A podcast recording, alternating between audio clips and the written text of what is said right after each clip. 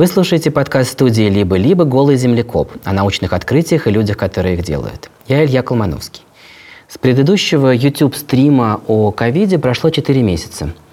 И пришла пора обсудить, как наши ожидания сбылись и какие не сбылись, какие ранние предположения подтвердились исследованиями, а что остается неопределенным. 22 ноября, в понедельник, мы провели YouTube-стрим. И вот что нам удалось обсудить. Ссылка на видеоверсию есть в описании выпуска.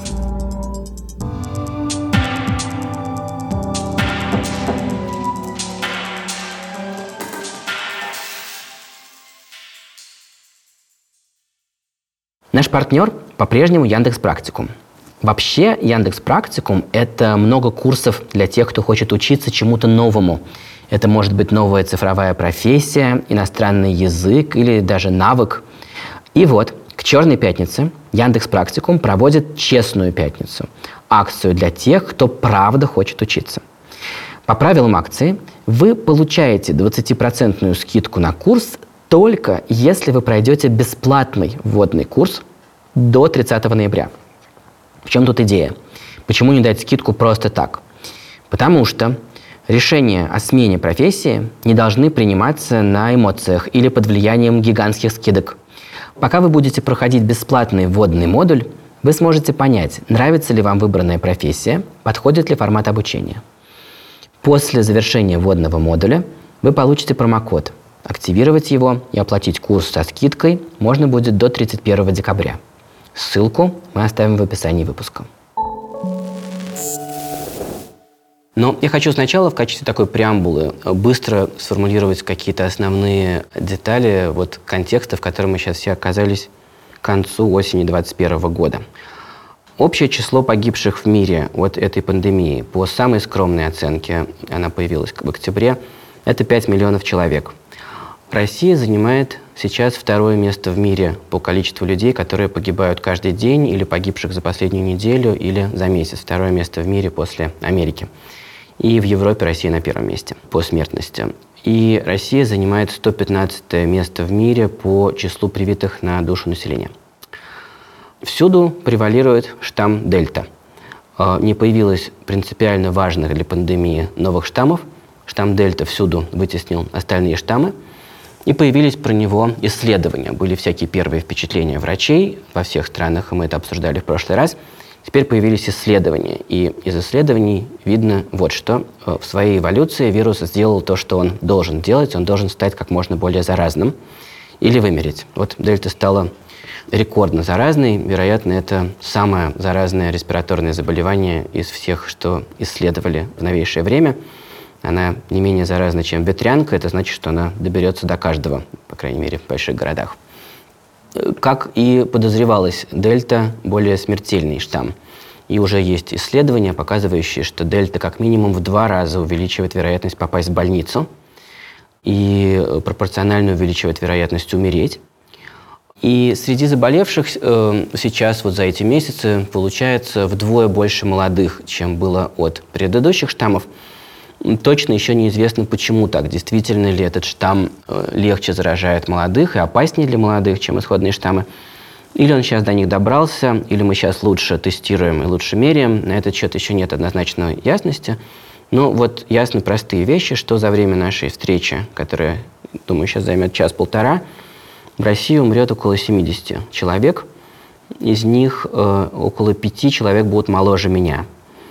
А, э, это примерно такая демография, которая сейчас есть у этого штамма. Дальше. За эти месяцы стало понятно в лабораторных экспериментах, я еще чуть позже буду объяснять, как они устроены, мы немножко говорили про это в прошлом стриме.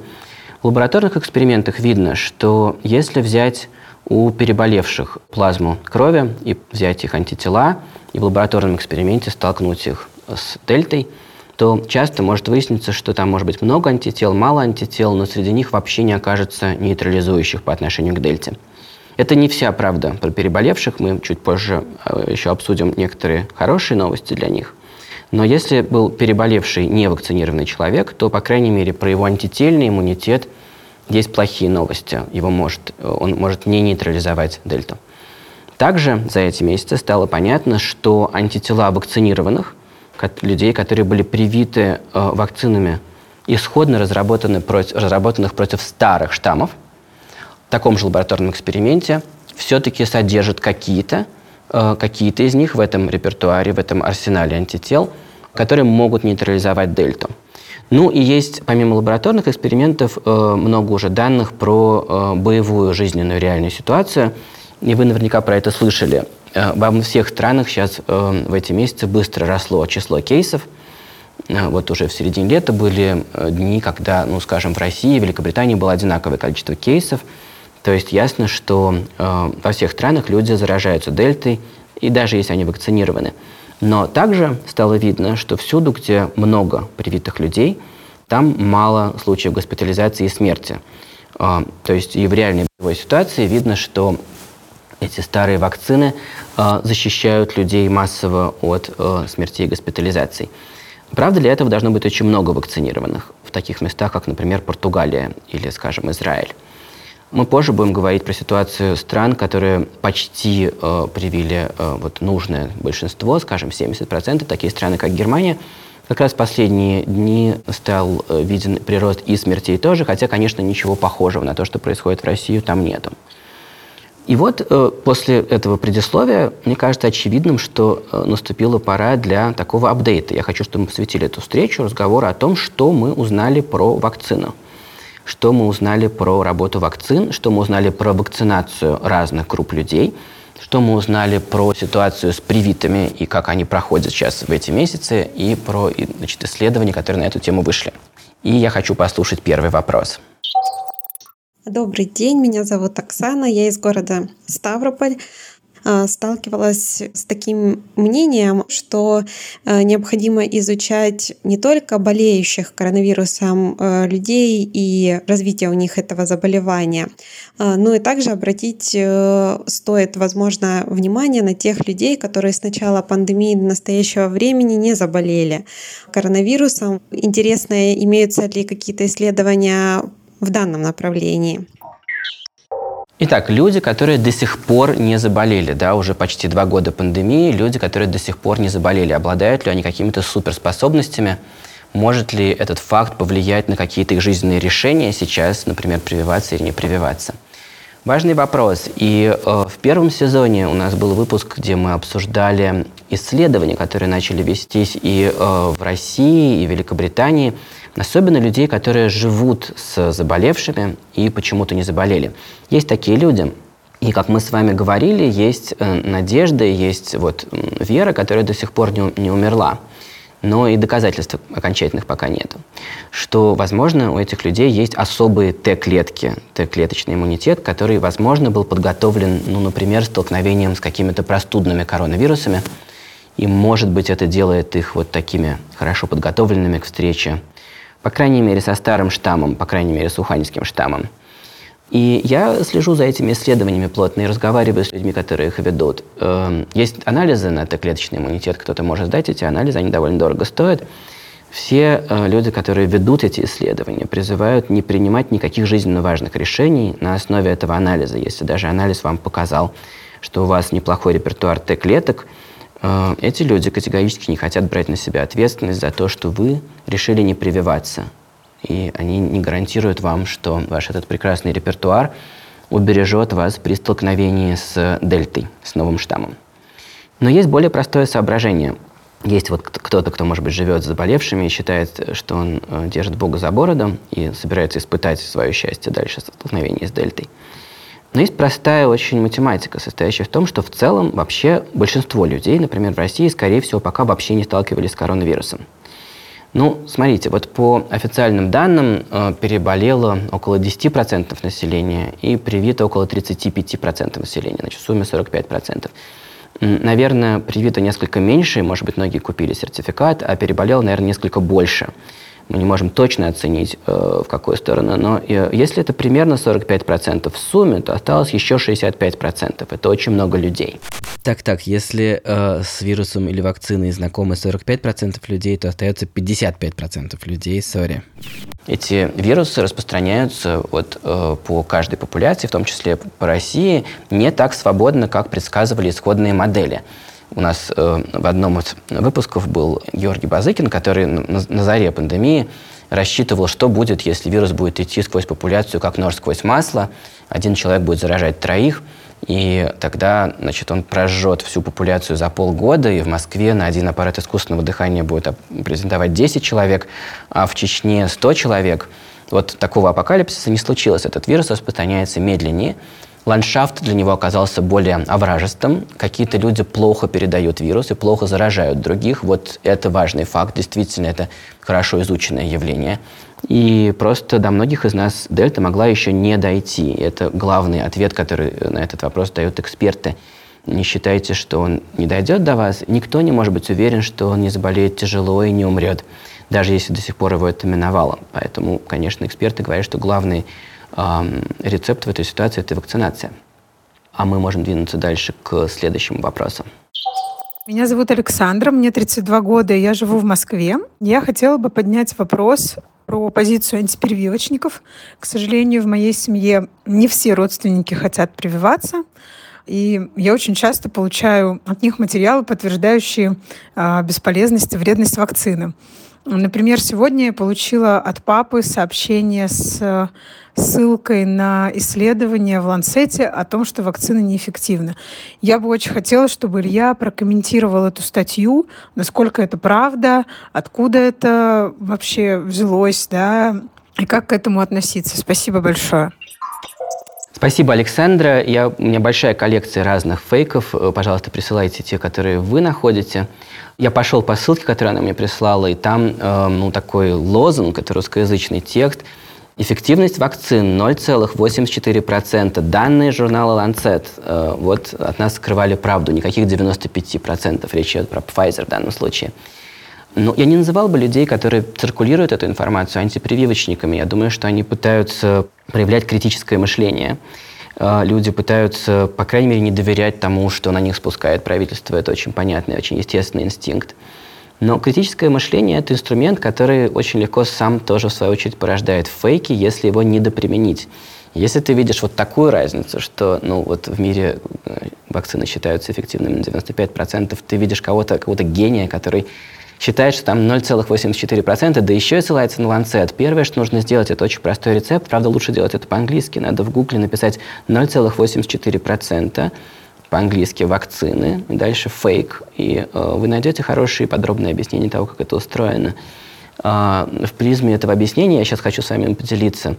Э, это все-таки ужасно грустно, что кто-то может такое пересылать, потому что э, ну, надо просто совсем как бы не, не обладать способностью складывать 2 и 2 и не желать хотя бы чуть-чуть копнуть дальше вот этого своего самоуспокоения, которое нам всем очень нужно – да, нужно найти аргументы, почему я мчусь на машине на скорости 100 км в час и выбрал не, при, не пристегиваться ремнем безопасности, чтобы это было комфортно и не испытывать когнитивного диссонанса. Нам нужны э, э, вот такого рода кусочки информации. Давайте разберемся, о чем идет речь.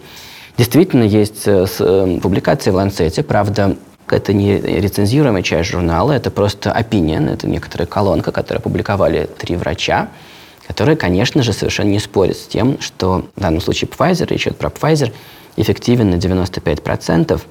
Они говорят вот что. Они предлагают использовать еще одну метрику оценки эффективности вакцин. Сейчас чуть-чуть расшифрую, о чем идет речь. Значит, эм, вот 95% получается э, в результате оценки так называемой относительной эффективности. Это значит, что если мы привьем, ну, скажем, 100 человек, то э, потом в ситуации пандемии из них 95 не заболеют, опять заболеют. Вот значит, такая высокая эффективность. И это относительная эффективность. Но они говорят, давайте кроме этого еще использовать другую метрику, которая будет учитывать, насколько сейчас распространен коронавирус в популяции, насколько сейчас велика опасность заразиться. И это так называемая абсолютная эффективность. Измеряется она так – Представьте себе, что у вас есть э, контрольная группа, 20 тысяч человек. Э, это люди, которых э, ничем не прививали. И есть группа привитых, 20 тысяч человек. И дальше мы ждем некоторое время. И у вас среди привитых не заразился никто, ноль. А среди непривитых заразилось 200 человек, то есть 1%. Вот с точки зрения метрики, которую мы обычно используем, эта ситуация показывает, что значит, у этой вакцины стопроцентная эффективность. Никто не заразился. Очень хорошо. А авторы предлагают использовать еще метрику, которая говорит нам, что в принципе, в группе из 20 тысяч человек, эта вакцина защитит 1%. И это вот так называемая абсолютная эффективность. Ну, то есть это значит, э, что если использовать те цифры, которыми оперируют эти авторы, то для страны э, э, с населением, как Россия, такого размера населения, эффективность 0,84%, это значит спасенные миллион двести тысяч жизней. Нет, нет, не миллион двести тысяч жизней, а миллион двести тысяч человек, защищенных от заражения. Простите, пожалуйста. Я не знаю, много ли это или мало с точки зрения вашего папы Александра, но, может быть, вам стоит обсудить с ним эту математику, и, может быть, это будет интересно для всей семьи. Я сейчас хочу прерваться ненадолго в ответах на вопросы и сделать э, небольшое отступление и вообще чуть-чуть поговорить про институт экспертизы и про то, как устроено вот это доверие, недоверие, фейки, не фейки. Я тут наткнулся просто тоже у себя в ленте на такой мем, такой на черном фоне, там такими буквами белыми написано. Как мы можем вакцинироваться, если доктор наук, академик РАН, Нобелевский лауреат и сотрудник компании Pfizer выступили с призывом не вакцинироваться? А, мы находимся к, значит, в конце второго года пандемии и в ситуации э, огромной напряженности, огромной неопределенности, большого числа жертв и неопределенности будущего. В этой ситуации нервы сдают у многих, и кто угодно может э, говорить, э, под любое мнение можно найти человека с любыми регалиями. И я думаю, что вот в работе, в работе землекопа, я хочу сейчас сформулировать некоторый свой, значит, как это, символ, лозунг. В работе землекопа важно не то, кто залез на табуретку и насколько решительно залез на табуретку. Важно, как к этому мнению относятся профессионалы, как к этому мнению относится профессиональное сообщество. Это может быть Нобелевский лауреат, Нобелевские лауреаты тоже люди, они легко сходят, с ума, но э, ты тут же увидишь, что э, огромное количество людей в профессиональном сообществе покрутили пальцем у виска. И за эти два года там уже такая плотная выемка образовалась и очень уверенная поза, как бы, да, палец очень уверенно туда встает, потому что ты слышишь раз в неделю что-нибудь такое. Э, я сейчас не буду больше тратить времени на фейки, есть много интересного. Хотя нет, хочу рассказать еще одну историю. Но принцип простой. То, что мы с вами сегодня будем обсуждать, подкреплено э, рецензируемыми публикациями. Есть э, этот институт, есть конференции, есть у ученых есть тоже соцсети, есть э, способ э, очищения зерен от плевел. Иногда приходится пересматривать консенсус, такое тоже происходит. Но первое, что должно настораживать, это если человек, значит, превратился в диссидента и стоит в метро, значит, с мелким почерком исписанной такой простыней, где он очень подробно описывает свой взгляд э, э, под э, дружный гогот профессионального сообщества. Мне кажется, что это простой, простая причина не верить этому человеку. Неважно, называется ли он военный микробиолог. Я вот про такого тут недавно слышал. Или как-нибудь еще почетно, с вашей точки зрения. Просто погуглите. У нас в канале сегодня была интересная дискуссия. Тоже просто хочу поделиться интересным фейком. Uh, у нас есть канал «Голый землекоп», телеграм-канал, и там есть чат-канал, очень живое такое место. И один из читателей написал мне сегодня, что правительство-то США, оказывается, на 55 лет засекретило данные по Pfizer, которые FDA, это главный регулятор, использовала для принятия решения о том, что вакцина эффективна и безопасна. На 55 лет. Э, значит, пацаны-то знать даже не будут, что стояло за этим решением. Ну, можно погуглить, там сразу все делается понятно. Есть э, такой акт свободы информации, по которому у FDA была запрошена вся документация по Pfizer. Это 300 тысяч страниц. И э, для того, чтобы передать по этому акту и по суду эту информацию, FDA нужно э, все эти 300 тысяч страниц проверить, Э, на предмет личных данных пациентов или какой-то важной бизнес-информации, которая не подлежит разглашению. Ну, что-то, что может касаться ну, возможности, не знаю, сварить свой Pfizer потом где-нибудь на заднем дворе. FDA настоял на том, чтобы выдавать эту информацию по 500 страниц в день. 500 страниц в месяц, в месяц, не в день, а в месяц, извините. Еще одна ошибка. Э, потому что при таком решении э, FDA будет иметь возможность отвечать на запросы еще других любых Э, организаций, людей, которые обращаются в FDA по закону о свободе информации. Э, так, чтобы один истец не парализовал бы полностью работу этого министерства на годы вперед. Э, в этом суть этой новости. Но так звучит, конечно, мощно, что Pfizer засекречен на 55 лет. Давайте двинемся к следующему вопросу. Меня зовут Алексей, я живу в Вашингтоне. Каков сейчас научный консенсус об эффективности вакцин, спутника и других на различных ступенях шкалы носитель, болеет, имеет симптомы, нужна госпитализация, смерть. Если действительно вакцины не очень хорошо помогают от заражения, но защищают от серьезных последствий, то как объясняется их 90-95% защита именно от заражения, показанной на клинических испытаниях зимой? Только появлением дельты, с которой они справляются хуже? Спрашиваю, потому что много моих знакомых, привитых и спутником, и Pfizer несколько месяцев назад, в последнее время переболели, пусть и легко. И связанный с этим вопрос, есть ли какие-то модели или объяснения текущей волны во всем мире, включая пусть и не идеально, но такие хорошо привитые страны? Да, э, если коротко, все объясняется дельтой. Действительно, эти цифры, которые были прошлой зимой, это для старых штаммов. Пришла дельта, и сразу стало понятно, что э, в верхних дыхательных путях, э, в носу, слизистой носа, защитный иммунитет, который заработан вакциной, судя по всему, работает довольно плохо. И вероятность получить, по крайней мере, положительный ПЦР или временную потерю нюха, или даже легкое течение, а легкое течение – это все, что без пневмонии – оказалась э, неприятной, неожиданно высокой для всех вакцин. У всех вакцин эти цифры, которые были 95%, они у них у всех проседали, если говорить про вероятность заражения. Стерилизующего иммунитета эти вакцины против дельты не дают. Это так. Дальше э, вопрос, как вы понимаете, ковид это не просто такой грипп, потому что он создает госпитализации, он создает смерти, он калечит, он э, ведет к проб... неврологическим проблемам, повышает риски инфарктов и инсультов. А вопрос в том, э, как на это влияют вакцины. И во всех странах, где высокий процент вакцинированных людей, до буквально последних недель, все лето, весь июнь, июль, август, сентябрь и октябрь, было видно, что кейсы быстро растут, а госпитализации не растут. И было видно, что эти вакцины, судя по всему, хорошо держат против тяжелого течения. И это была очень важная новость, это было главное. Но дальше такое дело. Вот Германия, там привито 70% людей. Для уханьского штамма это означало бы стадный иммунитет, потому что уханьский штамм устроен так, что один человек заражает примерно троих в среднем. Там кто-то меньше, кто-то больше. Это распределено очень несправедливо, с очень сильным перекосом. То есть э, очень маленькое количество людей заражают очень многих, а большинство заражают очень немногих. Но для Уханьского это было в среднем 3. Э, и если достигнуто 70%, то это значит, что вот этот следующий заболевший, ему трудно довольно найти этих двоих, которых ему надо заразить, потому что вокруг него из э, троих двое вакцинированы. Так, в среднем.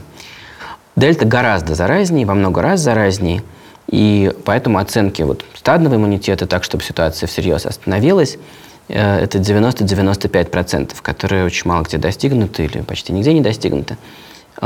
Поэтому в Германии сейчас даже начали расти и госпитализации, и даже начали расти смерти. А, и э, это же, ну, вот там в Америке есть очень сильная неравномерность, есть штаты, которые очень полностью привиты, очень полно привиты, такие как Нью-Йорк, например и штаты, где мощнейшая антипрививочная политика, там, не знаю, вроде Флориды, где там примерно как в России привитых. И там, э, ну, Америка занимает сейчас первое место в мире по смертности.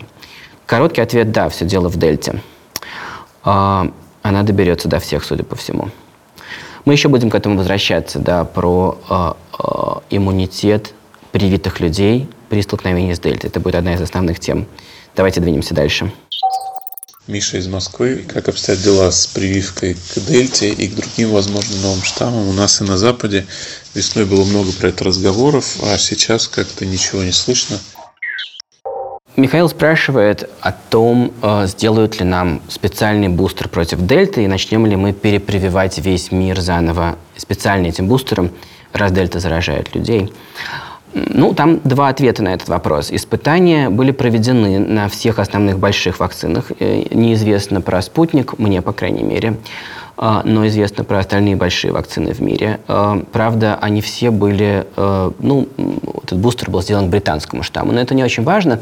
Важно было показать, что действительно они могут очень быстро перепрограммировать вакцину, это занимает 20 минут, быстро отправить ее на конвейер, привить людей и дальше в лабораторном эксперименте увидеть, что в сыворотке их крови появились другие антитела, которые действительно лучше нейтрализуют другой штамм что все это, вся эта цепочка работает вот от компьютера, где перепрограммируется вакцина, до конца, до реальной боевой ситуации. Но если вот не живых людей не заражают специально британским штаммом в этом эксперименте, да, но, по крайней мере, э, видно в пробирке, что их антитела, их антитела лучше работают. И первый ответ, что это возможно, это было сделано, и было видно, что это работает. Второй ответ, что было принято всюду решение, что это пока что не нужно делать. Ну и понятно, что для этого есть много резонов. Э, ясно, что у нас есть большие проблемы с тем, чтобы привить по первому разу человечество.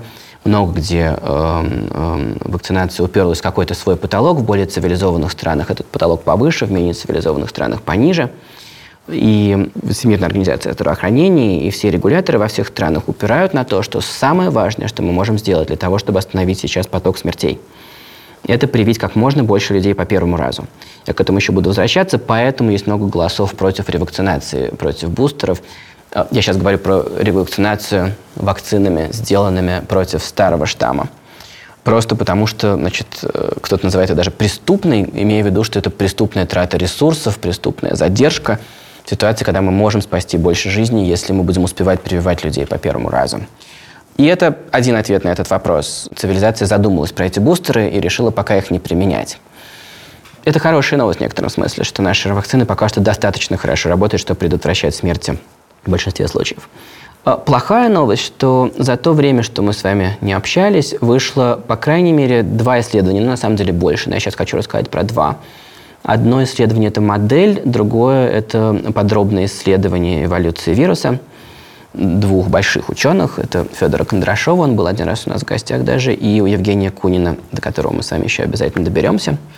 И оба исследования предсказывают дальнейшую эволюцию вируса и уход от иммунного ответа, предсказывают что, скорее всего, на следующих витках нам понадобятся эти бустеры, и э, в итоге наши вакцины перестанут работать против каких-то новых штаммов, которые будут появляться в разных уголках мира.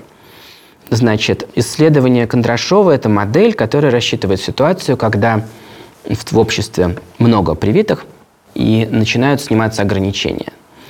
Вот эта комбинация, много привитых, начинают сниматься ограничения, это, собственно, произошло почти всюду, это значит, что вирус начинает свободно циркулировать, и начинает пробовать обходить защиту э, вакцинированных людей.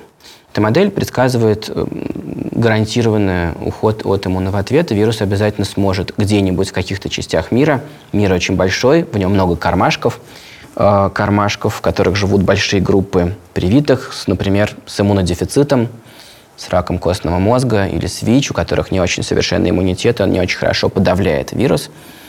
Тем не менее, они привиты, чтобы хотя бы частично защититься значит, э, у этих людей э, может происходить, особенно с большой вероятностью, подбор, да, вирус будет подбирать ключи к вакцинному иммунитету, к тому, чтобы обойти вакцинный иммунитет. Ну и э, статья Евгения Кунина в ПНАС тоже изучает эволюцию, такую геномную эволюцию вариантов вируса. То, как она происходила в последние два года, видит в ней признаки того, что вирус готов двинуться дальше и готов э, разделяться на может быть, даже подвиды или виды, и э, в каких-то местах мира э, будут возникать принципиально новые варианты. Это, в общем, предсказывают многие модели. Это отвечает на вопрос, что нас ждет в будущем. Вот я тут видел э, э, вопрос Алексея Погосова в комментариях под нашим э, стримом. Правда ли, что по прогнозам пандемия закончится в следующем году? Я не слышал таких прогнозов. Мне это очень трудно себе представить, к сожалению, э, с тем, что мы сейчас видим. Вот такой примерно взгляд на будущее. Наверное, давайте двинемся сейчас дальше к следующему вопросу, потом, может быть, еще к этой теме вернемся. Меня зовут Алина, и я из Москвы. У меня целых два вопроса. Первый. Если вакцина, допустим, спутник вводится внутримышечно в плечо, и, как можно услышать от некоторых ученых, остается в плече, то как она вызывает привкус во рту, боль в суставах, в местах старых травм, повышение давления и прочие явления в других частях тела, а не просто боль в плече? И второй, соответственно, что вообще с ней происходит после того, как а, она попала к нам в плечо. Прекрасный вопрос. Ну, после того, как вакцина попала к нам в плечо, у нас в плече возникает такое немножко горло, в которое попал вирус.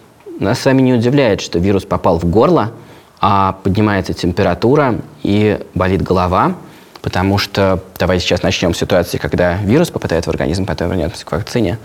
Когда вирус попадает в организм, начинает размножаться в клетках верхних дыхательных путей, в носу. Это может быть еще до наступления даже симптомов, он там обильно размножается, но он остается именно в носу, да, или в глотке, или там, может быть, чуть ниже, в гортане. Потом опускается куда-то в бронхи. Но это не очень большое распространение, это не очень большая локализация организм не знает точно, где это произошло. То есть он может запустить, ну, скажем, в носу отделение э, там, воды, чихание, пытаться промыть себя. Но другие ветви иммунитета не знают точно, где сейчас разворачивается война, но они знают, что она разворачивается. И включается очень генерализованная реакция, не локализованная. Разные ветви иммунитета начинают испускать разные э, молекулы, неприятные для нас, но потенциально еще более неприятные для вируса – а, да, организм поднимает температуру, это хорошая вещь, да, это мы делаем, это делает наш иммунитет, но нам от этого очень неприятно. Неприятно нам всюду, во всех местах. А, а идея, что, э, значит, эта температура поможет э, клеткам иммунитета убивать вирус в горле. Да, понятно, это противопоставление между горлом, локальными событиями и общим плохим самочувствием, и начинают болеть все старые и новые места во всем организме, потому что а разные сигнальные молекулы, которые испускают иммунные клетки, циркулируют по крови по всему миллиону километров наших сосудов. Это происходит во всем организме, и дальше уже каждый э, спасается как может, да, каждый э, сам за себя в этом организме. Вакцины призваны создать в организме похожую ситуацию.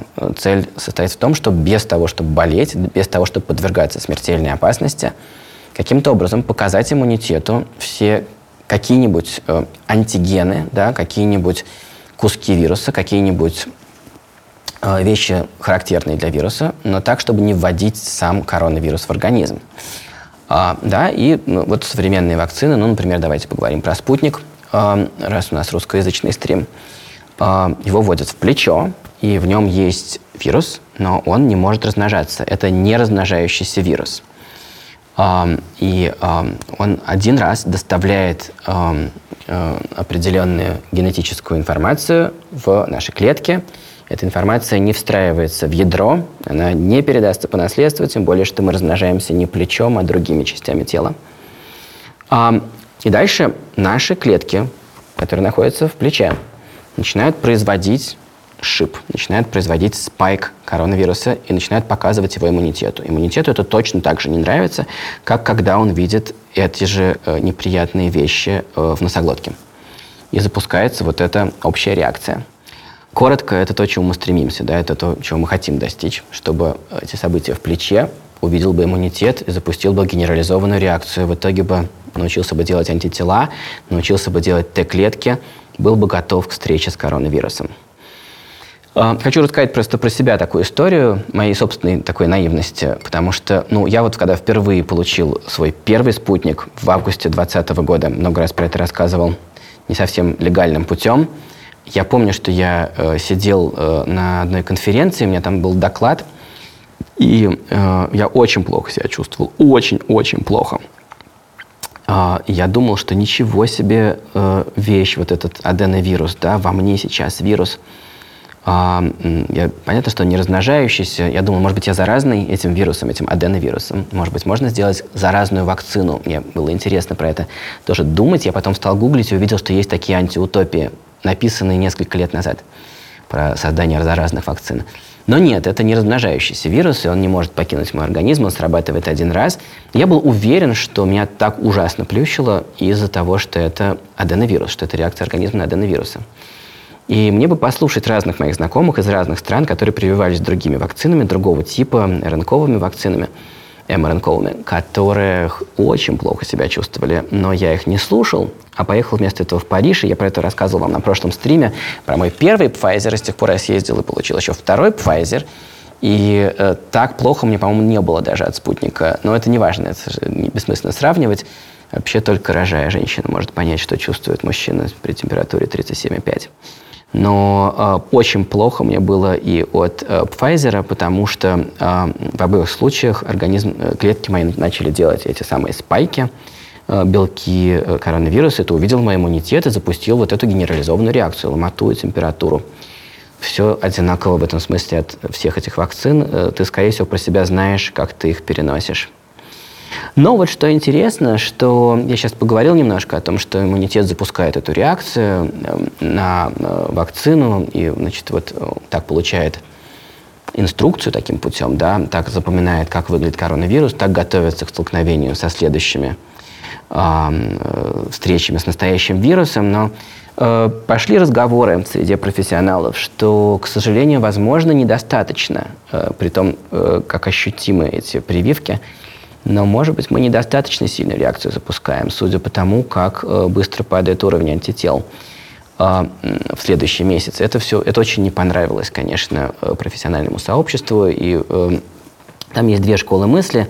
Одна более оптимистичная говорит о том, что, скорее всего, у нас сохраняются клетки памяти. Про это у нас был выпуск во втором сезоне с таким выдающимся иммунологом Русланом Меджитовым из Ейла.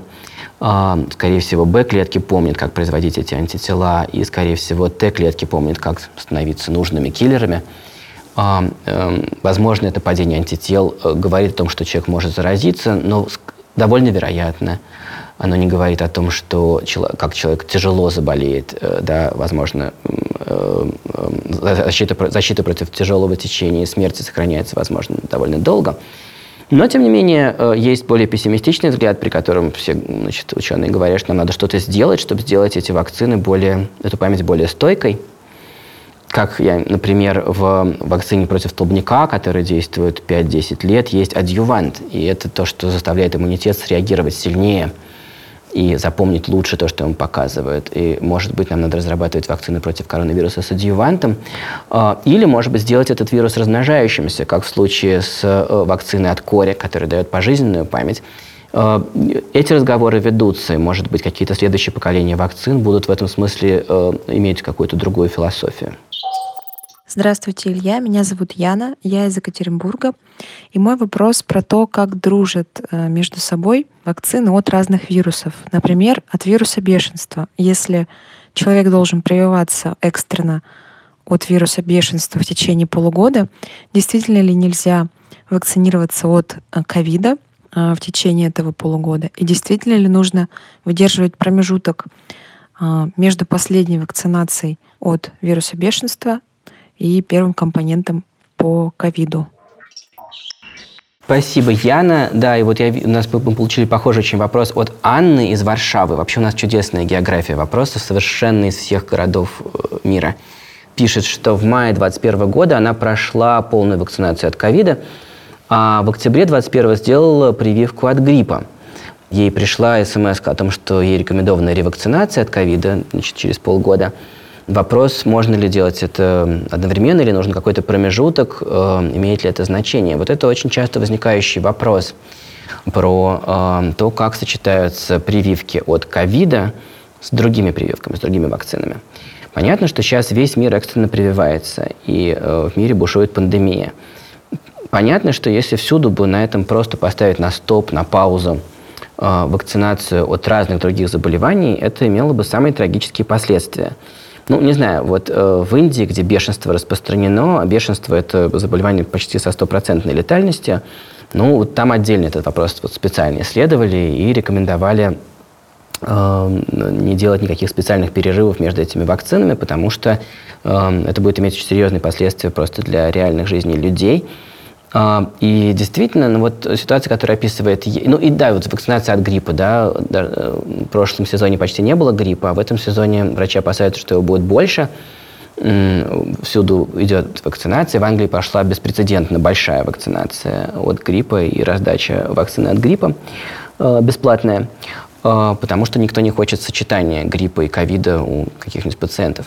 Ну, в Англии вот исследовали этот вопрос, и они э, вкалывали просто одновременно со второй дозой э, вакцины от ковида, со вторым шотом вкалывали вакцину против гриппа. Понятно, что если э, мы всюду поставим на паузу вакцинацию от других болезней, это будет очень, иметь очень серьезные последствия.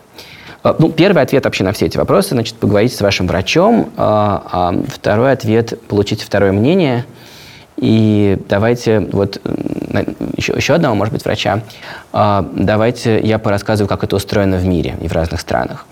А, у Минздрава действительно есть рекомендация эм, не меньше месяца перерыва между э, любой вакциной от ковида и какой-нибудь еще другой вакциной. Ну, по крайней мере, это, это кстати, э, дает окно возможностей для любых вакцинаций. Значит, можно вполне вписать и то, и другое. Но э, в России аргумент состоит в том, что это пока не э, изученное сочетание. Нет испыт... клинических испытаний, где бы мы э, изучили бы большое количество людей, которых одновременно вкололи значит, ковид, и, и, прививку от ковида, прививку от гриппа. Раз это не изученное сочетание, пока что рекомендация интервал месяц. И это подход Минздрава. Ну, в мире во многих странах другие подходы, э, такие, что если есть аналогичные вакцины, аналогичные сочетания, которые были изучены, то на ковид распространяется эта аналогия и не тормозится настолько сильно прививание людей от разных болезней. Я вижу много замечательных комментариев, я просто сейчас не успеваю всех, на всех на них отвечать. Э, но хочу, пожалуй, вот на это ответить. Э, Ксения Авакумова, спасибо, что вы э, поднимаете этот вопрос, потому что это очень такая повторяющаяся страшилка. Некоторые врачи продолжают говорить про риски тромбозов и предлагают перед вакцинацией проверять свертываемость крови. Я слышал вопрос, не надо ли после вакцинации пить кроверазжижающее. А, ну, обе рекомендации профессиональное сообщество отметает тромбозы, о которых идет речь, которые были показаны не для спутника, но для других крупных вакцин в мире.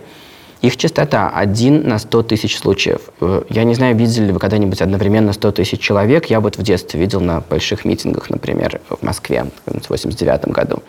Представьте одного человека из этих 100 тысяч. Вы не поймаете ничего каким-нибудь специальным мониторингом, придуманным для того, чтобы что-нибудь вот так поймать.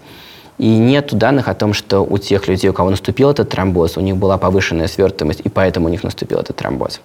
Это первое. И второе, если вы будете массово давать людям кроверазжижающее, а я слышал и про такое, то вы, конечно, получите гораздо больше кровотечений. А, это чрезвычайно редкие случаи. А, ну и понятно, что это несопоставимо редко, э, несопоставимо мало, если сравнивать с количеством тромбозов при ковиде. Это одно из главных последствий ковида. Давайте двинемся дальше. Есть еще одна страшилка, которую хочется обсудить. Добрый день, меня зовут Лилия, я из города Молодечная, Беларусь. Имеется ли вероятность возникновения антителозависимого усиления инфекции после вакцинации от коронавируса? Спасибо.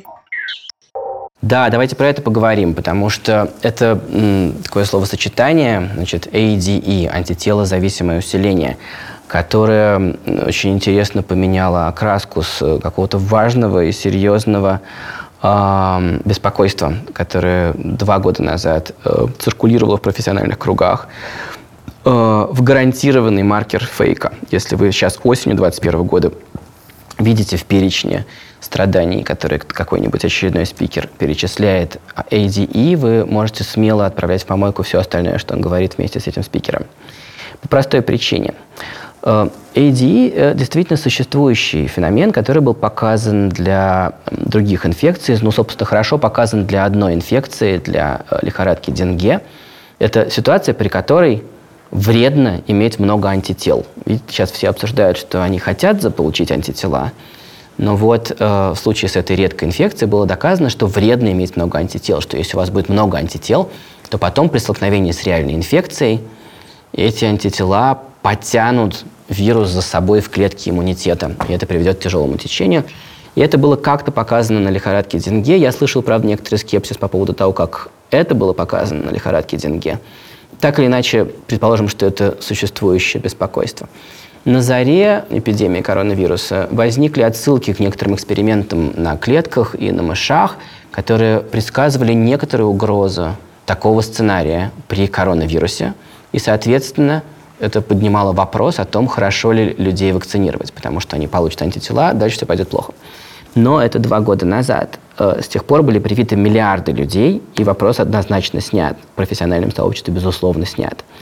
Э, если этот феномен, в принципе, был бы возможен, он был бы частым.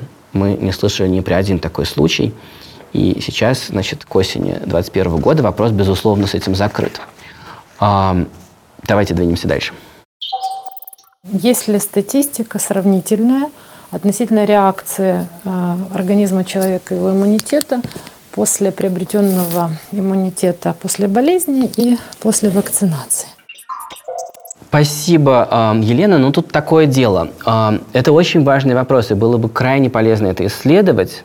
Еще раз, если бы мы могли бы исследовать большую группу болевших людей, которые не были вакцинированы, что с ними происходило дальше в течение пандемии. Люди, которые болели первым уханьским штаммом, действительно таких людей было очень много в Китае, в Ломбардии, в Италии, ну и потом повсюду пошли эти вспышки. Если бы у нас были бы такие большие группы, то мы могли бы пытаться сравнивать их с вакцинированными. Я не нашел таких исследований. Э, кстати, Россия могла бы быть потенциально эм, бесценным источником такой информации, потому что в России, видимо, очень много таких людей. Э, проблема в том, что в мире, и уж в частности, и в особенности в Китае, Китай – это последняя страна, где можно найти большую такую когорту. Там прививали по 19 миллионов человек в день, потому что им надо в сумме сделать 2,5 миллиарда уколов. И они должны были закончить сейчас вот к середине осени. Я не знаю, какая сейчас ситуация. Очень трудно найти людей, которые переболели и не были бы привиты. Люди, которые всерьез столкнулись с этой болезнью, э, как правило, сильно пересматривают свое отношение ко всему, э, и к жизни, и к прививкам. Они очень ценят э, значит, любые возможности увеличить на 5, 10, 20, уж тем более 90% свои шансы при следующем столкновении э, с меняющимся вирусом, в ситуации, когда вирус меняется.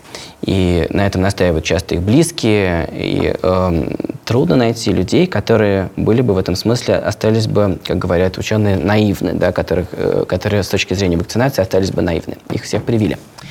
Э, но есть одно важное исследование, и оно много обсуждалось, исследование, которое провела, провело CDC, в котором сравнивали людей, которые не болели и были привиты, таких очень много, и людей, которые болели и были привиты. Как обстоят дальше их дела при столкновении с новым штаммом, со штаммом Дельта. И э, там очень выпуклая, яркая разница. Я уже много говорил о том, что привитые люди э, довольно просто могут получить э, бессимптомный или легкий кейс, могут заразиться довольно легко.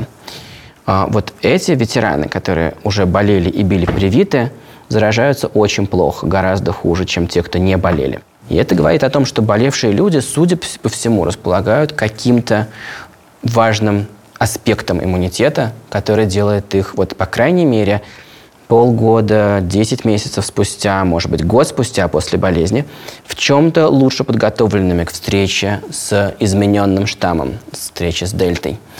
А, очень мало кто решит на этом основании, что он, простите, что возвращаясь к этой метафоре, держит Бога за бороду и решит, что раз так, он на всякий случай не будет прививаться. Вдруг этой защиты хватит. Кажется, что у большинства людей, которые столкнулись с этой инфекцией, есть идея на всякий случай привиться, вдруг это добавит им э, шансов при столкновении с инфекцией. Еще раз, это исследование не говорит о супериммунитете просто переболевших людей, оно говорит о супериммунитете переболевших и вакцинированных людей. Вот это единственное, что я нашел вот в пандан к вашему вопросу. Елена, спасибо за него. И у нас есть следующий вопрос. Здравствуйте, Илья. Это говорит Евгения из Рязани. Мне стало интересно, почему время между ревакцинацией изменилось с года до шести месяцев. Спасибо большое. Там такое дело с ревакцинацией. Это вопрос э, ну, выбора, да, э, который делает каждая семья вместе со своим врачом о том, что самое лучшее можно сделать, э, как можно максимально улучшить свои шансы при столкновении с новым штаммом, при столкновении с дельтой. Возможно, большие сроки, такие как 7 месяцев, 10 месяцев, 12 месяцев, может быть, они адекватны. Но в ситуации, когда пошли расти случаи, когда стали э, заражаться привитые люди, понятно, что у всех возникло желание э, ревакцинироваться раньше. Я имею в виду сейчас правительство и медицинские организации во всем мире. Привить людей раньше, потому что хуже не будет, и это э, максимум, что можно сделать сейчас, когда дельта настолько сильно полыхает. Это во многом э, психологическая вещь, э, э, связанная с тем, что просто нужно применить что-то, что ты можешь применить в ситуации, когда есть такая угроза. Э, я думаю, что э, на настроение регуляторов во всем мире очень сильно повлияло израильское исследование – которое было хорошо опубликовано. Это большое исследование, там было около миллиона человек старше 60 лет, которые все получили вакцину когда-то в начале 2021 года. А дальше э, они смотрели на две группы, которые пять месяцев спустя были либо э, допривиты бустером, ревакцинированы, либо нет. И разница между ними, э, причем э, э, значит, по э, тому, насколько они могут заразиться дельтой, была в 16 раз. И вероятность госпитализации что-то тоже в несколько раз. А, понятно, что у пожилых людей может случаться пробой вакцинного иммунитета. Если это случится, то угроза для них больше, чем для молодых людей. В частности, кто-то из них может попасть в больницу. А, и это очень сильно повлияло на настроение. Понятно, что значит, это, по крайней мере, на коротком промежутке говорит о том, что между этими двумя группами есть разница. Критики говорят, что эта разница может дальше стереться на протяжении следующих месяцев. Если мы продолжим бы наблюдение, то вот эти вот бустированные бы догнали бы этих небустированных и получилось бы все примерно бы одинаково. А, это покажет время, пока точно неизвестно. Но э, это один ответ. Э, значит, кажется, что это лучшее, что можно сделать. И в ситуации, когда в дельте так много, она точно до вас доберется, до ваших пожилых родственников, видимо, это лучшее, что можно сделать. Лучше, чем ничего. А другое, э, другой факт, который здесь важно упомянуть, одна из главных вещей, которая прошла в э, промежутке между нашими встречами, с нашей прошлой встречей, это э, публикация про ревакцинацию «Спутник Лайтом», который хорошо опубликовался в международном журнале и показал высокую эффективность. И там вот были такие интервалы 6 месяцев. Это тоже повлияло очень сильно на настроение. Раз мы заговорили про бустеры, про Израиль, вот есть еще такой вопрос. Здравствуйте, Илья. Меня зовут Марина. Я живу в Израиле и, конечно же, сделала уже прививку бустер – но я очень беспокоюсь о своей родственнице, живущей в Москве и перенесшей операцию на сердце. Она после этой операции боится сделать бустер. Что вы думаете по этому поводу? Спасибо, Марина. И я вижу похожие комментарии в нашем YouTube про разные медотводы. Вот э, НН спрашивает, и есть ли, являются ли аутоиммунные заболевания противопоказаниями от вакцинации. Далее пожизненный методвод. Э, Марина Заболоцкая пишет, можно ли делать прививку с аутоиммунным заболеванием, которое привело к остеомиелиту и вырезали образование берцовой кости. И много вопросов про то, почему именно у врачей в России такая вакцинофобия. Диана Нефратова, спасибо, пишет, почему нет согласия в необходимости вакцинации среди врачей. Действительно, это бесконечная тема. Э, российское медицинское сообщество фантастически вакцинофобно. А, и э, я сейчас подробно за этим слежу. Такого вот просто нигде в мире не встретишь, чтобы именно медицинское сообщество было настолько вакцинофобно. За то время, что прошло с нашей встречи, ну, уже, кажется, каждая э, профессиональная когорта в мире, врачи, пациенты, занимающиеся, по-моему, каждым аутоиммунным заболеванием, включая редкие – вышли исследования, вышли обращения, где пациенты и врачи обращаются к другим пациентам с призывом привиться, потому что для них чрезвычайно опасен ковид. Для большинства э, патологий, которые сейчас обсуждаются, для человека после значит, такой операции на сердце, чрезвычайно опасен ковид. Она живет в Москве, дельта до нее точно доберется, и э, э, это огромный риск. И э, это, конечно, отдельная история о том, как врачи со спокойным, простите за тавтологию, сердцем отпускают своего пациента гулять вот э, по этому минному полю, потому что ему ничего не будет, если он заразится ковидом и умрет. А, и чрезвычайно вакцинофобно. Я думаю, что есть простая вещь, э, и мне бы очень не хотелось звучать как-то свысока и как-то отстраиваться от медицинского сообщества. Я вырос в медицинской семье. Все друзья моих родителей – это врачи из отделениями. Ну, допустим, они э, стараются прививать своих пациентов, но ну, через одно рукопожатие ты уже найдешь человек, который настроен гораздо более э, скептически. Э, я думаю, правда состоит в том, что врачи э, очень похожи на людей. Врачи – люди, как мы с вами. И людям свойственно одно когнитивное искажение. В ситуации неопределенности, в ситуации, когда э, на, на нас катит этот девятый вал. И есть много разных рисков, которые перед нами стоят. Э, предполагаемый риск вакцины, предполагаемый риск ковида и его осложнений – а, наш мозг, и это показано во многих экспериментах на добровольцах, я говорю сейчас про экспериментальную психологию уже, а, старается сделать выбор, во-первых, в пользу недеяния, и нам кажется, что не делать это, это не выбор, и это безопасней. и это одно искажение. И другое, э, какой-нибудь из этих рисков обнулить. Что-нибудь из этого. Если опасен автомобиль, опасен двигатель, опасен бензина, может быть, опасны ремни безопасности. Я не могу не ехать, я уже сжигаю этот бензин, я уже еду. Это я изменить не могу, я не могу выйти из машины, но я могу, по крайней мере, не пристегивать этот чертов ремень безопасности, который, может быть, меня удушит. А, и э, первый на это обратила внимание Ирина Якутенко. Кстати, подпишитесь на ее телеграм-канал «Безвольные каменщики». Это очень, э, она очень вовремя э, привлекла этот аргумент из, из экспериментальной психологии. Поймайте себя на этом, себя или вашего врача. Это очень человеческая, очень естественная вещь. И дальше наступает следующая вещь, очень важная. Сделав уже этот выбор, когда человек уже не пристегивается ремнем безопасности – им очень важно не чувствовать себя идиотом. И это тоже очень человеческая вещь, я это прекрасно понимаю, и сам много раз делал ошибку в эту сторону в своей жизни. Даже сейчас, наверное, расскажу историю про себя. Следующее, что происходит, очень важно примирить когнитивный диссонанс и не считать, что это я сам своими руками решил не пристегивать ремень безопасности и ехать на скорости 100 км в час.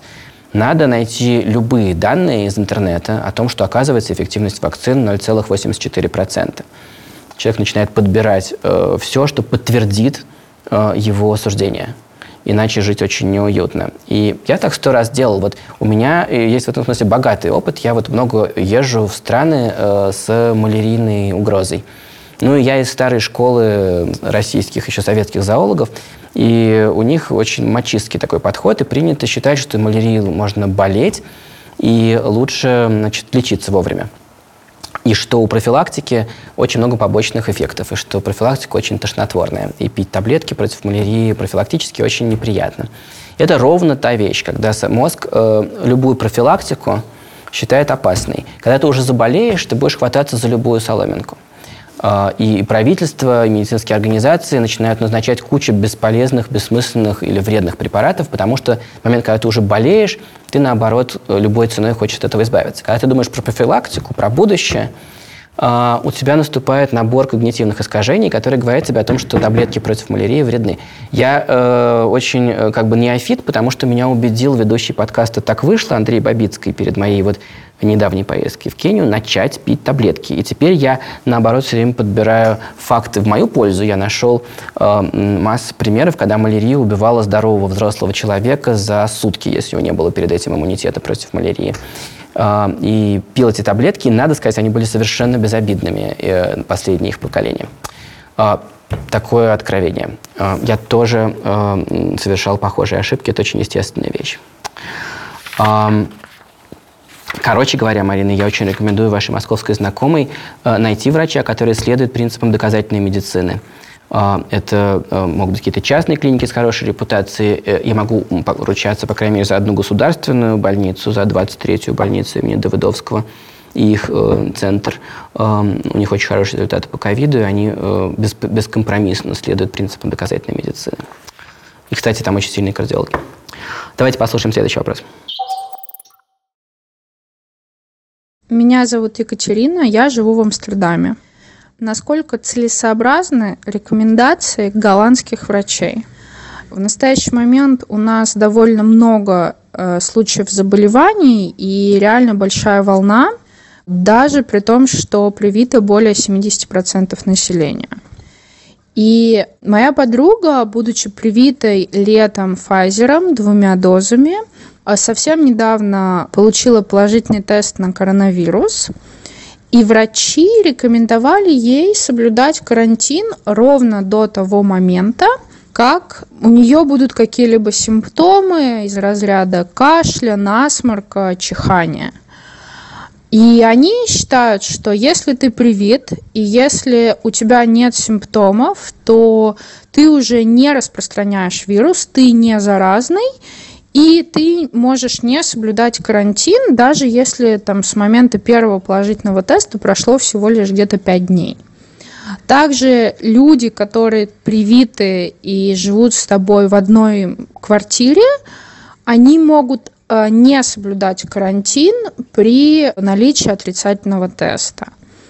Вопрос мой о том, насколько это целесообразно, то есть насколько это безопасно и насколько реально человек, который привит двумя дозами вакцины достаточно недавно, не является опасным для окружающих, не является распространителем вируса, если у него совсем недавно был положительный тест, но уже прошли все симптомы заболевания. Спасибо, Катя. Это, по-моему, самая важная часть вот нашей поствакцинной реальности. Вот эти положительные тесты, легкие малосимптомные случаи, которые ставят кучу сложных этических выборов и передо мной, и перед э, регулятором. Я прямо сейчас начну отвечать на этот вопрос, но прежде чем начну это делать, я хочу сказать, что у нас уже полторы тысячи человек. Это очень приятно. Спасибо всем, кто присоединились. И ставьте, пожалуйста, лайки и пишите комментарии, и подписывайтесь на этот YouTube-канал. А, я уверен, что один лайк добавляет как минимум одну Т-клетку в вашу карму. Дело такое. Вообще, за то время, что мы не встречались, вышло исследование, и я обязательно помещу ссылку э, под выпуском. Это важное исследование. Оно на, показывает на большом количестве людей, что все-таки те, кто привит, по крайней мере, в последние полгода, размножают в своих верхних дыхательных путях вирус на 63% хуже, чем те, кто не привит. И это данные для дельты. Для уханьского штамма были еще лучшие характеристики. Все-таки такие люди менее заразные. Это первое. И второе, вышло большущее мета-исследование, суммирующее данные 72 исследований, о том, что маски снижают передачу на э, 53%. Тоже будет сейчас ссылка внизу. Если все это наложить одно на другое, если ты э, внимательно себя ведешь носишь маску, ты делаешься менее заразным. И это очень хорошая новость, потому что чем больше нас будет привитых, чем больше нас будет в масках. А, поставьте прямо сейчас лайки, если вы привиты и часто носите маску. Мы увидим, сколько нас. А, это значит, что все-таки мы решаем ситуацию не только для себя лично, но и для общества. Решаем ситуацию с пандемией. А, мы являемся барьером, мы являемся оврагом для распространения вируса в какой-то мере. И, э, конечно, приятно, когда государство регулирует меньше, а не больше. Я всегда за то, чтобы э, как по возможности как можно меньше давать э, значит, воли этому дракону, который так обязательно всех сожжет рано или поздно, а, если ты дашь ему слишком много воли. Это один ответ. Но, Катя, вы говорите явно про конкретную жизненную ситуацию, про конкретную семью, про друзей. И здесь каждый находится перед индивидуальным выбором. Я думаю, за этот год каждый хотя бы один раз уже побыл сволочью. Да? Каждый э, хотя бы один раз сделал что-нибудь такое. Я себя точно не исключаю из этого числа, к сожалению. Это э, э, ты э, вел себя так, что, наверное, это безопасно для тебя. Может быть, это безопасно для твоих пожилых родственников, потому что про них ты думаешь и бдишь. Но э, через тебя прошла цепочка – и она двинулась дальше, потому что ты привитый, ты в маске, там остаются еще проценты, ты сколько ты размножаешь вирус, ты сколько ты его передаешь. Нам надо обрывать цепочки. Э, надо не пускать зло дальше себя. Да? Э, через нас проходят цепочки, и где и как они заканчиваются, никто из нас не знает, да, какими смертями они кончились. Потому что вирус никак в этом смысле не пострадал и не изменился от того, что он побыл в организме привитого человека. Это тот же самый вирус. И для привитого он э, ни почем, а для кого-нибудь не привитого или пожилого, или э, человека с какими-то дополнительными проблемами, или про того самого загадочного молодого человека, который взял и умер, и вот сейчас уже больше часа мы разговариваем, их умерло трое за это время. А, откуда пришли к ним эти цепочки, через, которые, через кого они прошли, это вопрос индивидуальной совести каждого из нас. Как-то так я бы на это ответил. А, я хочу э, двинуться дальше и перейти к следующей теме – вакцинация всяких особых групп населения. И это важная тема. И за эти месяцы прошло много исследований, много новостей. Давайте послушаем следующий вопрос. Здравствуйте, меня зовут Вероника. Надеюсь, скоро я буду будущей мамой. У меня вопрос по поводу вакцины. Можно ли, как, как это влияет на людей моего возраста, то есть репродуктивного, как это может повлиять на плод, безопасно ли это, не подвергаю ли я опасности себя и своего будущего ребенка, так как есть информация о том, что коронавирус влияет на нервную систему, и, естественно, в эмбриональном развитии это очень важная составляющая. В общем, я переживаю, и мой вопрос, как делать, делать ли и сколько ждать, чтобы быть уверенной, что точно можно делать? Ника, спасибо большое, что поделились этой чудесной новостью. Я очень за вас рад и поздравляю вас. И, конечно, первый ответ – обсудить это со своим врачом. И, может быть, соберите несколько мнений. Я хочу только быстро привести еще два вопроса э, участников телеграм-канала «Голый землекоп». Кстати, подпишитесь на него тоже. А, и порассказываю про существующие исследования. Может быть, вы захотите показать эти ссылки вашему врачу тоже. А, Маргарита, которая живет в городе Хельсинки, а, интересуется тоже про данные о влиянии ковида на беременных, то есть инфекции на беременных, насколько для беременных опасна инфекция. И является ли беременная женщина полностью защищенной, если она сделает, например, два Pfizer, как в случае значит, с городом Хельсинки. И Кирилл из Мюнхена, я не, не устаю радоваться этой географии наших слушателей, а, тоже интересуется, нужно ли, нужно ли вакцинироваться беременным. А, он эм, говорит, что было исследование в Пенсильвании, где обнаружили у привитых беременных антитела в плацентарной крови Вопрос, передадутся ли они младенцу и будут ли сколько-нибудь долго его защищать. Вот такой спектр вопросов. Давайте обсудим беременных и беременности.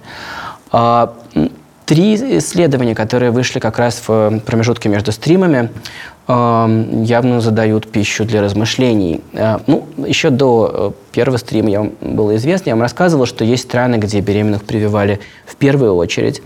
Э, стараясь защитить их. Да. Беременность – это не болезнь, безусловно, но э, это физи физиологическое состояние, сопряженное с какими-то рисками.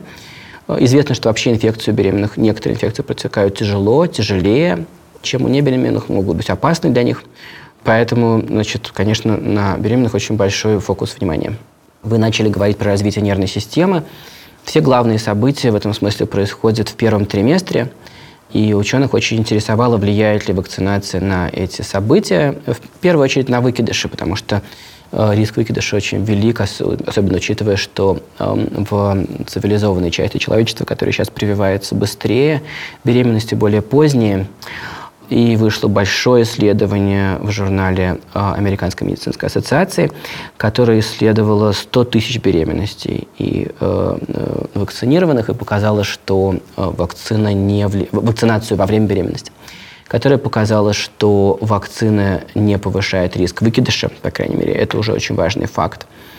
Про ковид, наоборот, плохие новости, потому что первые сообщения были, что все не так плохо, но по двум, два новых исследований вероятность оказаться в реанимации у беременных, заболевших ковидом, в пять раз выше, чем у незаболевших. Вероятность умереть в 22 раза выше. А, все это очень небольшие числа. Понятно, что, а, слава богу, к счастью, беременные редко оказываются в реанимации, редко тут умирают. Но, тем не менее, это неприятные числа, и, эм, конечно, лучше в этом... Э, понятно, что многие делают выбор э, защититься и привиться. А, у младенцев, рожденных матерями с ковидом, а, вероятность развития тяжелых осложнений как внутриутробно, так и после рождения больше, чем в два раза выше, чем у младенцев, рожденных матерями с отрицательным тестом. Это нехорошая инфекция, и лучше любой ценой ее избегать. Наверное, это все, что можно по этому поводу сказать. Э, медицинские регуляторы в большинстве стран разрешили прививать беременных. Давайте послушаем следующий вопрос. Здравствуйте, меня зовут Вера.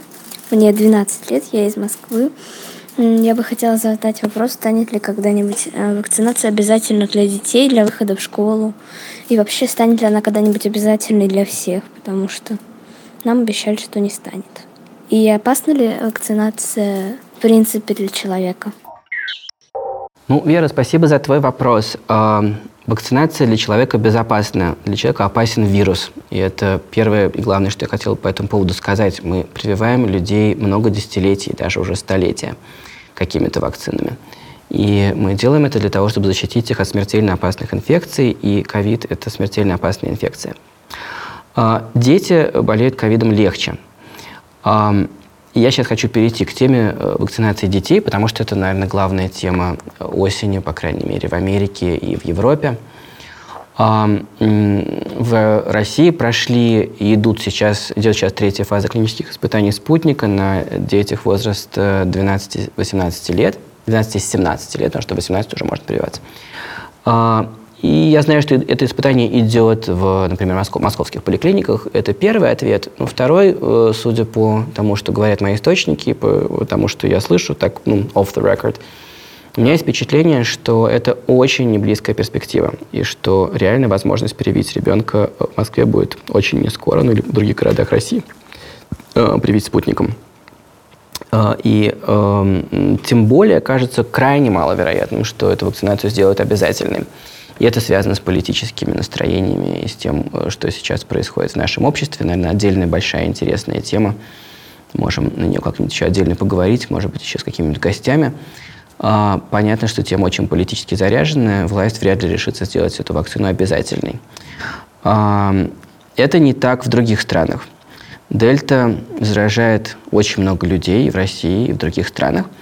Возможно, поэтому болеет много детей. Раньше, когда случаев было не так много, мы не видели симптоматических и тяжелых случаев среди детей. Сейчас, когда так много случаев среди всех – мы увидели и тяжелые случаи среди детей. В Москве, например, тысяча случаев в день. Из них четверть протекает с пневмонией. Появились дети в реанимации, появились дети на ИВЛ, и каждый день по всей стране умирает э, несколько детей. Э, возможно, просто потому, что общий объем эпидемии стал очень большой, а может быть, потому что дельта – это штамм, который каким-то образом несколько больше предпочитает молодых. Давайте еще продолжим разговор про вакцины э, для детей. Можно сейчас следующий вопрос. Меня зовут Оксана, город Марибор, Словения. Мы с мужем обеими руками за вакцинацию. На днях сделали бустерную дозу. Но вопрос о детях. Известно, что в США приняли вакцинацию детей от 5 лет. Думаю, что очень скоро это дойдет до нас. Вопрос насколько целесообразна вакцинация детей, учитывая, что они в большинстве своем переносят COVID как обычный ОРВИ. А ведь известно, что иммунитет после болезни лучше, чем после прививки. Или уже не так, возможно, вирус мутировал. И Б. Есть ли уже данные о том, распространяют ли дети вирус между собой? Раньше говорилось, что дети заражаются в основном в семьях, то есть от взрослых, и вроде как не заражают друг друга. Спасибо, Оксана. Приятно слышать, что нас э, слушают и в Словении. Я вот, как родитель, живущий с маленькими детьми, как-то очень неуютно себя чувствую, когда я сижу и ожидаю, когда вот этот ОРВИ придет в мой дом, к моим детям. У меня есть трехлетний ребенок, есть восьмилетний, двенадцатилетний. Я не знаю, как именно они перенесут эту инфекцию, этот дельта-штамм. Эм, это страшновато. В Москве сейчас просто очень много случаев, может быть, больше, чем в Словении. Не все дети переносят э, этот вирус, как ОРВИ. Э, и э, последние месяцы принесли исследования, которые показывают, что дети лучше распространители, чем мы считали раньше. Они лучше передают друг другу вирус. И мы живем уже второй год с целыми классами, припаркованными на карантины. И это происходит еще дальше и дальше, снова и снова. Зумы, онлайн-обучение. Э, серьезные причины, почему многие родители очень ждут вакцины для детей, в том числе для маленьких детей. Э, ну, основная новость, вы, наверное, слышали, что в Америке э, наконец утвердили и начали сейчас очень быстро прививать детей, начиная с пяти лет.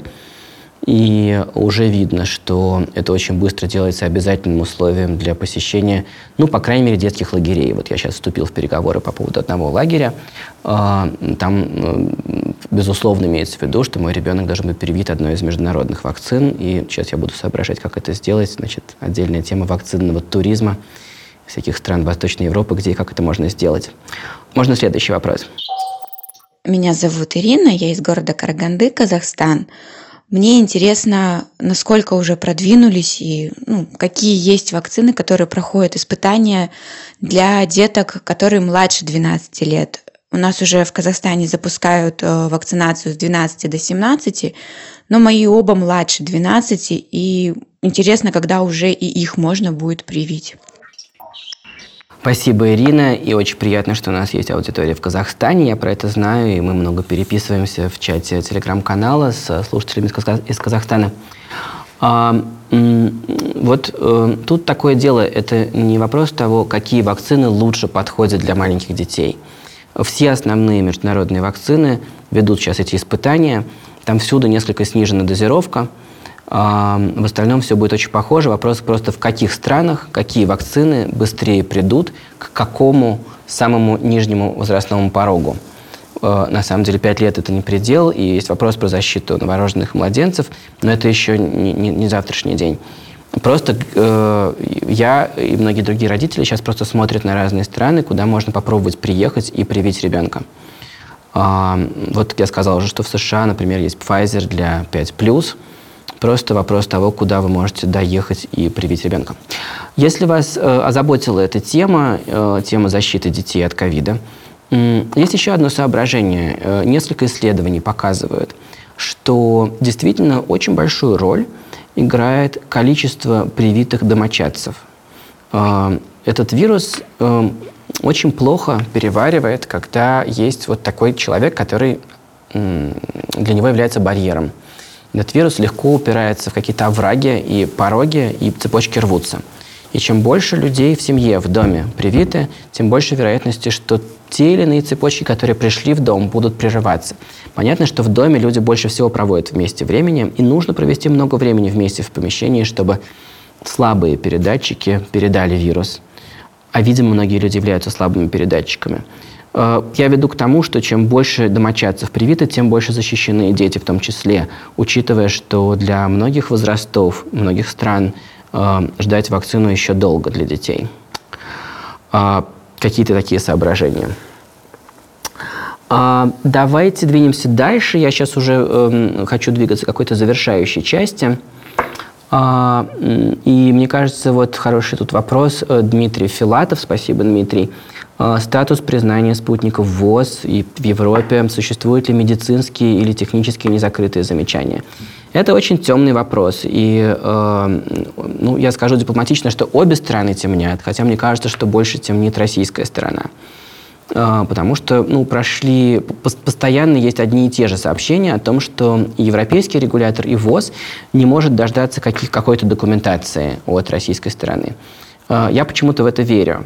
Э, и э, есть впечатление, что одна из сторон с этим тянет. Э, возможно, есть какие-то политические для этого соображения, не могу точно сказать, меня это чрезвычайно интересует. Но были сообщения, были все основания считать, что, по крайней мере, европейский регулятор проводил review, то есть оценку безопасности производства вакцины и всякие разные документации – в ожидании дедлайна 10 июня для подачи окончательного досье, для того, чтобы быстро принять это досье. И известно, что это ревью проходило чрезвычайно успешно. И это большая заслуга гамалейцев, потому что у них нет опыта взаимодействия с такими регуляторами, у них нет э, ни людей с такой квалификацией, ни опыта. И через это очень трудно вообще продраться любому, кто придумал какое-нибудь лекарство. Они э, сделали большое дело, но дальше это другая особая профессия, это непросто. Дальше было известно, что они просто не подали 10 июня. Это все, что значит, мы услышали. Э, были ожидания, что это продвинется в сентябре-октябре. Простите за каламбур, ВОЗ и ныне там. Я знаю историю про какого-то э, синхронного переводчика, который сидел в будке и перевел это как WHO still does nothing. Да, Всемирная организация здравоохранения, хотя имелся в виду ВОЗ, повозка. Э, он попал в плохое положение на этой конференции. А, наверное, сейчас пора поговорить про лекарства. И здесь э, это вопрос, который, к сожалению, не задали, а, а он интересный очень. А, у нас по-прежнему нет таких принципиальных новостей о том, как э, какое-нибудь лекарство может спасти человека, который попал в больницу. А это было бы самым главным. Э, судьба человека, который так тяжело болеет, что он попал в больницу, сейчас почти такая же, как была год назад. А, э, ему или повезет, или не повезет, врачи будут делать то, что могут, но никакой вот э, волшебной палочки пока что нету. А, золотой пилюли, точнее сказать. Это я, может быть, немножко огрубляю. Есть кое-какие новости и кое-какие подвижки с моноклональными антителами, в том числе и сообщение о том, что началось, началась российская разработка. А, но нет вот готового лекарства, за которое можно вот заплатить деньги и вот так спасти человека. А, а, но есть новости про другие лекарства, которые, видимо, получат большое распространение, по крайней мере, в богатых странах которые сильно повлияют на, если, если не на ход пандемии, то на жизни людей. А вы вообще похожее лекарство, может быть, держали в руках. Я не знаю, вот вам доводилось в прошлые годы сталкиваться с тем, что врачи э, боятся пришедшего гриппа в страну. например, говорят свиной грипп, что он у кого-то тяжело протекает. Потом выясняется, что статистика не такая опасная. Но в этот момент все говорят, о, у нас есть такая таблетка в аптеке вообще-то. В России она называется Тамифлу. Все ее покупают, она не очень дорого стоит. Но дальше есть такая вещь. Э, ты ее пьешь, тебя от нее тошнит. Поэтому ты не станешь ее пить, если ты не уверен, что у тебя грипп. Но нюанс состоит в том, что вот эти очень хорошие проценты, которые она обещает, э, значительное улучшение исхода, э, срабатывает только если ты понимаешь ее в первые сутки или двое после начала болезни. Но откуда ты точно знаешь, что это грипп в эти первые сутки или двое? Э, вот возникли два препарата. Один от компании Pfizer, другой от компании Merck.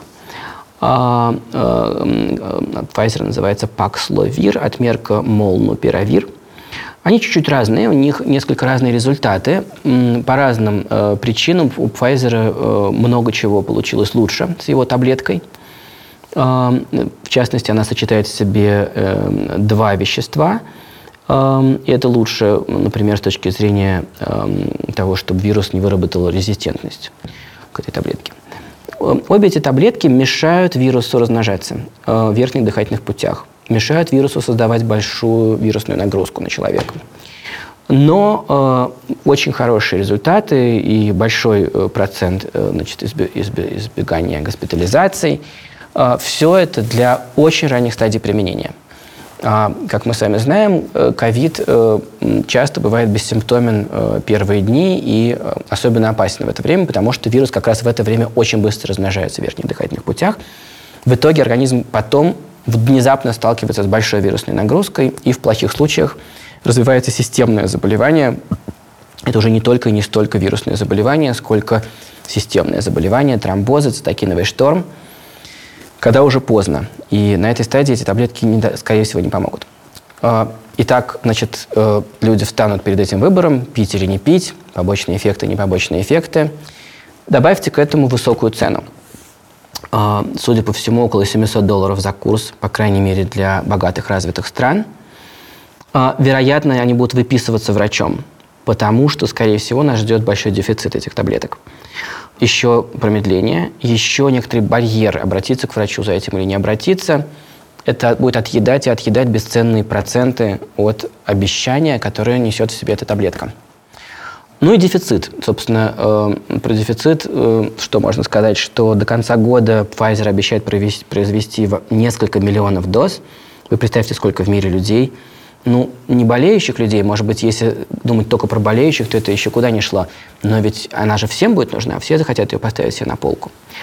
В следующем году какие-то десятки миллионов доз и э, будет очень большой дефицит. В России начались клинические испытания. Еще вопрос, пустят ли эти таблетки в Россию. Вот хорошая новость, в России начались клинические испытания. Скорость, с которой Россия реально будет производить свои дозы, получит свои дозы, ну, скорее всего, это все много-много месяцев или лет, или несколько лет. И вот есть все эти оговорки, о которых я уже сказал. Я э, как-то много ложек дегтя в эту бочку меда намешал. Понятно, что это очень важно. Да? Есть что-то, что может улучшить исход, может кого-то спасти на ранней стадии. Ясно, что это вот вещь, за которой надо следить и думать о том, где и как, я думаю о том, где и как я их куплю и поставлю на полку. Понятно, что в случае там, с пожилым человеком и с очень высоким риском ты быстро просто будешь их применять, и все. Не задумываясь ни над их стоимостью, ни над э, побочными эффектами. А, так что в каких-то ситуациях это будет простой выбор. Но что важно, это что явно не отменит э, важность э, вакцинации.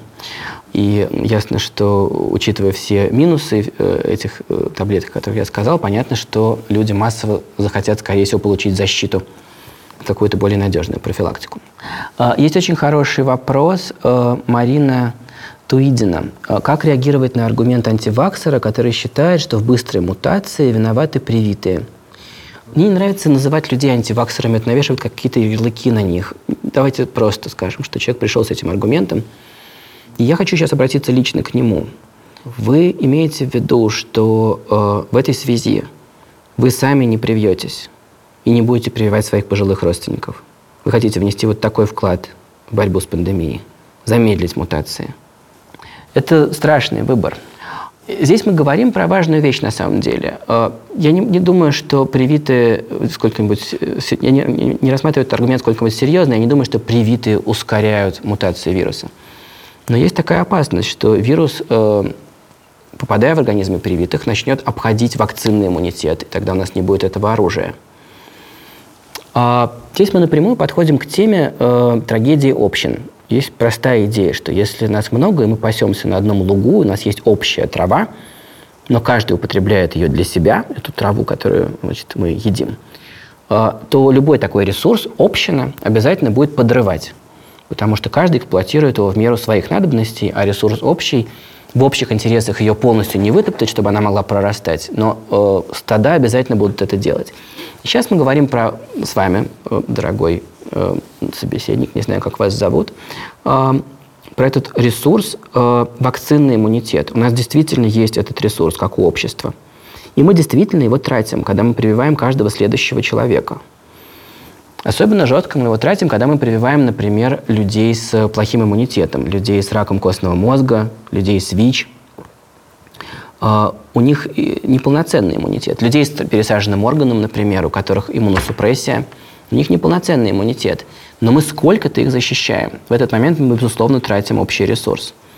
Но, к счастью, и это очень примечательно, это как-то никто не заметил. Но ни одно общество не начало вести вот этот фашистский разговор о том, что мы не будем тратить этот ресурс на кого-то. А, это здорово. Это говорит о том, насколько на самом деле цивилизовались нравы на этой планете. Это дает некоторую надежду о том, что о каких-то вещах мы сможем договариваться вместе – а, но, э, возвращаясь к вашему тезису, э, я думаю, каждый из нас потратит этот ресурс на своих близких, в том числе людей с иммунодефицитом, и особенно на пожилых людей, и на любых других. А, вот сейчас ревакцинируюсь, может быть, немножко раньше, чем э, могли бы, да, потратить его быстрее, потому что главное, что сейчас мы хотим сделать, это выжить при столкновении с дельтой. Будем продолжать следить за пандемией, Подписывайтесь, пожалуйста, на телеграм-канал «Голый землекоп». Обязательно послушайте прошлый выпуск этого подкаста про редких бабочек. Он очень дорог нашему сердцу. Если вы хотите третий стрим про ковид, может быть, через несколько месяцев, обязательно поставьте лайки этому выпуску. Пишите комментарии, я постараюсь влезть в комментарии, может быть, еще поотвечать на них. И большое всем спасибо. Вот какой-то такой разговор у нас получился на YouTube. Найдите эту видеоверсию, если хотите, потому что там ссылки на источники в YouTube-канале студии «Либо-либо». А еще есть такая новость от Яндекса про благотворительность. Причем, оказывается, это уже не новость, но лично я это пропустил. Оказывается, уже год назад в Яндекс.Го была запущена программа округления. Ты можешь в приложении включить или выключить в любой момент такую штуку «Помощь рядом». Если ты это делаешь, то происходит округление стоимости твоей поездки до 10, 50 или 100 рублей. И вот эти лишние деньги направляются в фонд «Помощь рядом», куда сам Яндекс к тому же переводит 9 миллионов рублей в месяц. И вот выясняется, что за год только в Яндекс.Го на эту систему подписались полмиллиона пользователей. И этими своими округлениями они собрали 55 миллионов рублей. По-моему, это прямо очень много – и это удобно. Ты нажал на одну кнопку, и система сама за тебя делает мир немного лучше. Причем довольно умным способом, потому что эти твои несколько рублей покрывают сразу много сфер благотворительности. Сейчас расскажу как. Дело в том, что помощь рядом – это такой зонтичный фонд, который питает сразу больше 50 благотворительных организаций и партнеров с хорошей репутацией. Я полез смотреть и сразу увидел все, что мы любим – и детский хоспис «Дом с маяком», и фонд помощи хосписам «Вера», и фонд помощи бездомным «Ночлежка», и фонд помощи домам престарелых «Старость в радость». И это я перечислил тех, кого я знаю лично, и там еще несколько близких мне по духу проектов. То есть ты тратишь буквально 10 рублей, и эта сумма улучшает мир сразу несколькими способами. Оказывается, вся эта же история с округлением с августа работает и в Яндекс Еде, и в лавке, и в маркете – все это включается одной кнопкой. Я немедленно включил себе и вам тоже рекомендую. Это был подкаст студии «Либо-либо. Голый землекоп». Подписывайтесь на нас везде, оставляйте комментарии и ставьте оценки. Это помогает другим людям узнать о нас. Над выпуском работали редактор Андрей Борзенко, продюсеры Настя Якубовская, Света Гуляева и Паша Боровков, звукорежиссер Паша Цуриков, режиссер прямого эфира и технический директор Леонид Юлдашев, композитор Кира Вайнштейн. Меня зовут Илья Колмановский. Пока.